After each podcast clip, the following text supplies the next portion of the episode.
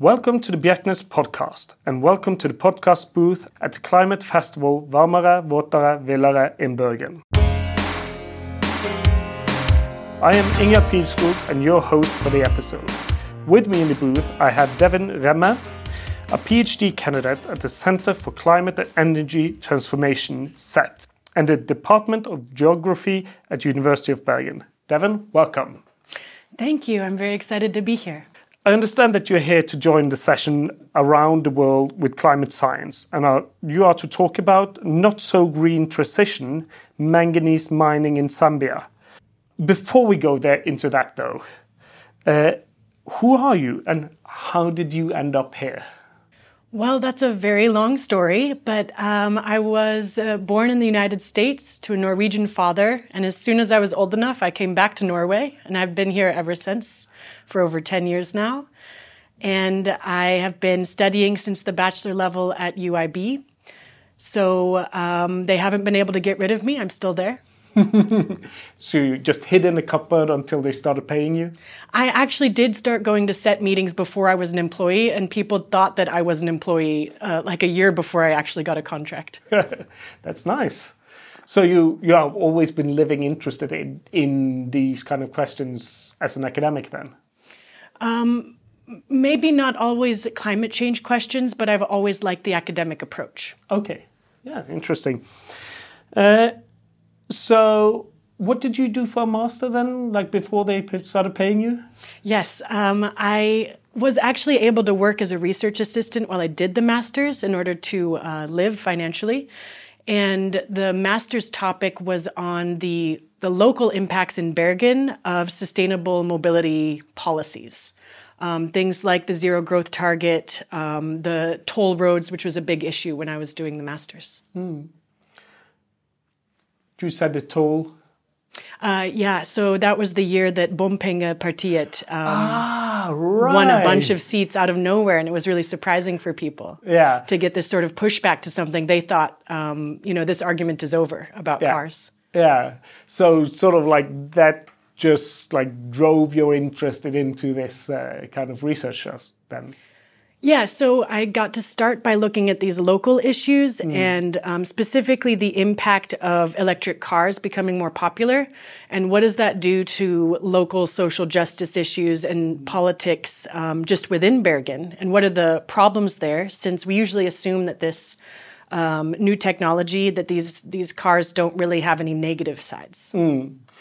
Yeah, because it's kind of a far way, like a long road from cars and toll booths in Bergen to Zambia? Uh, it was actually quite short for me because after doing this research on what are the issues here in uh, Vestland, mm. then um, what are the issues globally in terms of where do the materials in these cars come from? Mm. There's so much hype about the electric cars, and it's really become part of Norway's brand that we are leaders in sustainability because of our success um, there's more electric cars per capita here than anywhere else in the world. So it's also a natural place to start thinking about if this is the future, where does all this stuff come from? And it turns out we don't have a lot of knowledge about that, like less than you would think. Scary. So, your main goals for your research then it is to find out this kind of stuff exactly what are the global implications of um, everybody driving an electric car mm. So, do you actually see that a future where everybody is driving an electric car, or have your research sort of refined that idea?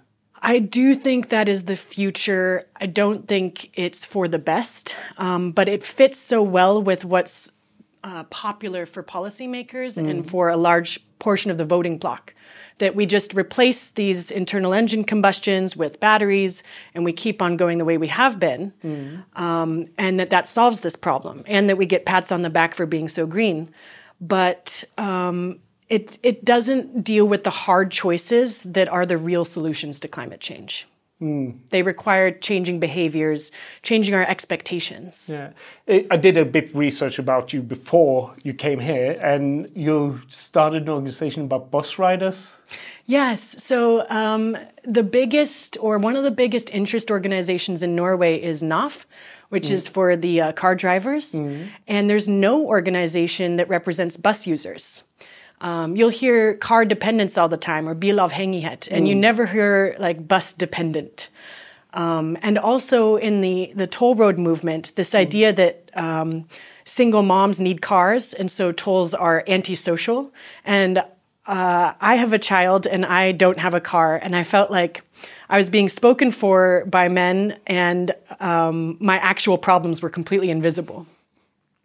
Uh, so I started something called uh, Bussbrukernes Landsforening. Um, it was just a made-up idea. We're going to make an art exhibition. Like, what if there was a bus riders union? And there was so much interest. We were like, well, let's just register it and start it. So life imitates art. Yeah. Interesting. Um, yeah. So therefore, you have made this research project looking into like where are the materials coming from, like. Uh, what's like what's your role there like like Um, I started by so the people who usually work on this um, are either in the industry, like you want to have a battery manufacturing plant in Norway, as we do, and other um, like private sector initiatives. And they, in order to comply with regulations about batteries, they're going to need to hire consultants who do life cycle analysis. And this whole private industry around it that's very profitable um, actually doesn't have much of a, a database to make these assumptions about how much carbon emissions is in this battery. Um, so, as a publicly funded researcher, I I'm not incentivized to um, make any assumptions that are too friendly towards the industry. I can spend the time to really look at what does this mean, not only for emissions but water use and social issues, um, and like go to some of these places on fieldwork. Zambia was one of them, and see what's it really like on the ground. And what does that mean for the kinds of policies we're making here, where we assume everything can be traceable, everything's transparent? Very interesting is this something that personally make you excited about doing research or other other drivers I love doing it. I love finding the data and then um, collecting new information as well as finding all of these gaps in really important systems for our decision makers. Um, I can fill some of those gaps, and some of them can't be filled. They're things that can't be known because they haven't happened yet. Um, so, pointing out the assumptions, and then um, I guess I'm excited about uh, finding which of the theories about the way the world works matches what we actually know, and which ones don't match up and therefore shouldn't be used to make policies. yeah interesting. And then you're really like you want to affect the policies.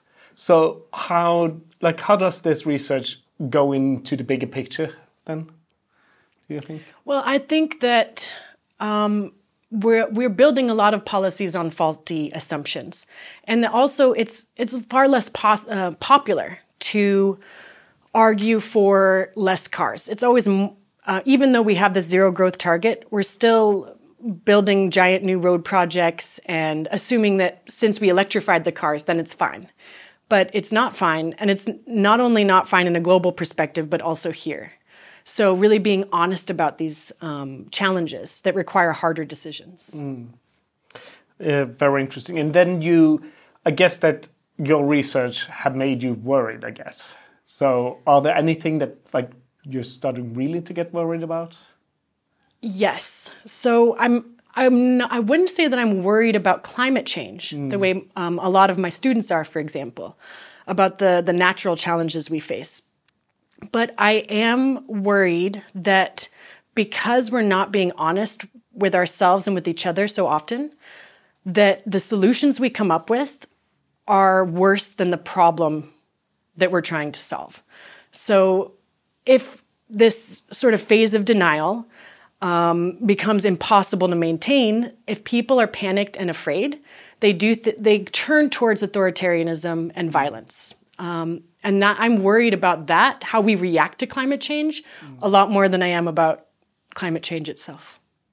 That was a very interesting perspective. It's uh, whoa. Okay, yeah, uh, yeah. Because pe- people like uh, in my own research, um, like I've I started out as a natural scientist. Now I'm working on the teacher's education, uh, and it's a totally different way of go like approaching this. And we are talking about like we have the three pillars of uh, of sustainability. You have social sustainability, uh, ecological sustainability, and economical uh, sustainability. Campbell's triangle. Yeah, but then we're talking like maybe there should be a fourth, which is good governance, and may or maybe the economical should be exchanged for good governance. And what you are saying is that that's probably what we should do then. Yes, and I think good governance could go under social, um, but I don't think that economics should be um, in the same same level as environment and social, which is you know the new uh, Holberg Prize winner they just announced. Um, One of the founders of ecological economics argues that nature should be on top and economics is a subset of that, not the other way around, which is what's mainstream right now. Yeah, so a more nested model where you have nature, which is giving all the frames, then the society that gives sort of the next frame level, and then economic and other stuff that Exactly. sort of bound by the others. In um, in my latest paper I published, um, one of the catchphrases was that supporting the circular economy, for example, as something that will deliver green growth, represents the social construction of ignorance. It means that we're willfully blind about what we're doing. Yeah, right. Very good catchphrase, by the way, and it makes people think, I guess. Um, so, to end a bit on a better note, then, what makes you hopeful? I get to teach a course for bachelor students right now, and I see that they are so engaged and so much more knowledgeable than um, when I did my bachelor's 10 years ago.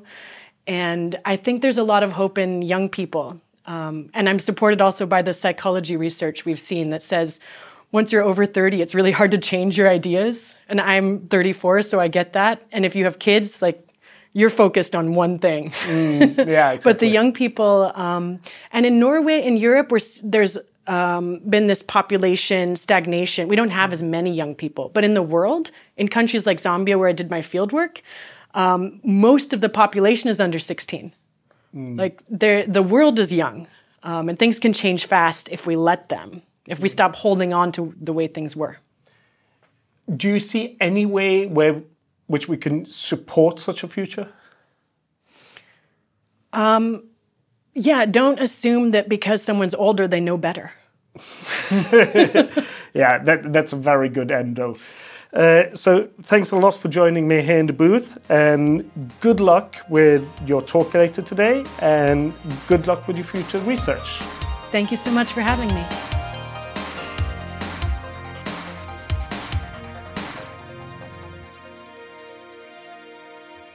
You have now been listening to a podcast from the Bjerknes Center for Climate Research. The podcast was recorded at the climate festival Varmere, Våtere, Villere in a podcast booth provided by Numono Podcast Simplified. Responsible for the podcast and the editing is me, Ingjald Pilskog, Associated Professor at Western University of Applied Sciences.